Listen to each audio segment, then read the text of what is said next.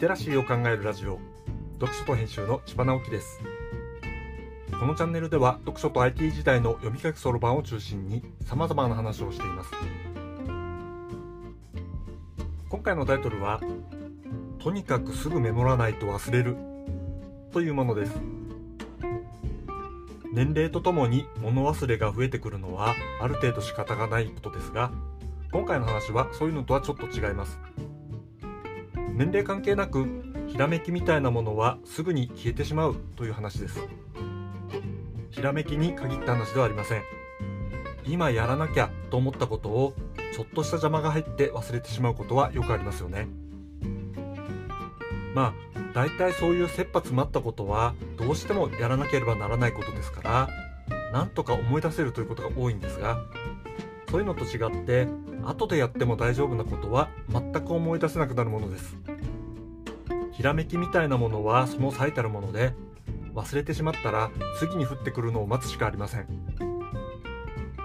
こういう機械損失みたいなものを防ぐためにはとにかくメモを取るという方法が役に立ちます。ただこれは結構難しいものです。手元にメモするための道具がなければなりません。今はスマホがあるのでそれを使うという方法もありますがメモツールが起動するまでにやらなければならないステップとか途中で目についてしまう情報が実は多くてその間に忘れてしまうことがざらにあります。こういうのはシンプルなツールを使うに越したことはありません。ただメモ帳とペンのセットがいつも手元にあるのかというとそういう状態を作るのはなかなか難しいものです。僕の場合は何でも書くノートとセットでフリクションペンを比較的すぐに使える場所に置いて思いつきをすぐにメモするということをやっています。ずいぶん前ですが腰にメモ帳とペンをぶら下げていたことがあります。伸び縮みするリーシュコードにぶら下げてあっていつでも引っ張ってすぐにメモできるようにしていました。メモ帳とペンの重さに耐えしかも引っ張りやすいリーシュコードを選ぶのに結構苦労したんですがスマホの登場で使わなくなってしまったんです。でもスマホの弱点はさっき言った通り余計な情報が目に入ることでした。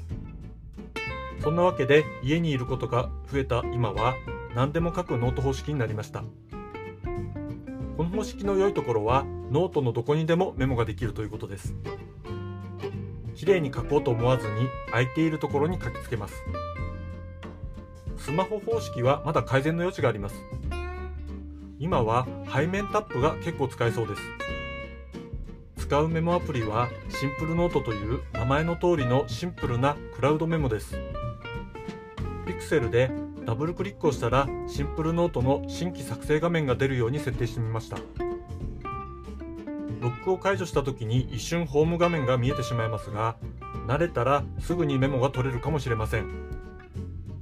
降りてきたアイデアを取り逃がさない工夫は他にもいろいろありそうです私はこんなやり方をしているよというものがありましたらぜひコメントで教えてくださいね。読書と編集では IT を特別なものではなく常識的なリテラシーとして広める活動をしています。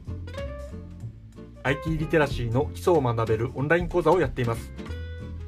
詳しい内容については概要欄のリンクからまたは読書と編集と検索して猫がトップページに出てくるホームページをご覧ください。この配信の書き起こしをノートで連載しています。概要欄にリンクがありますのでフォローいただけると嬉しいです。今日もワクワクする日でありますように。千葉直樹でした。ではまた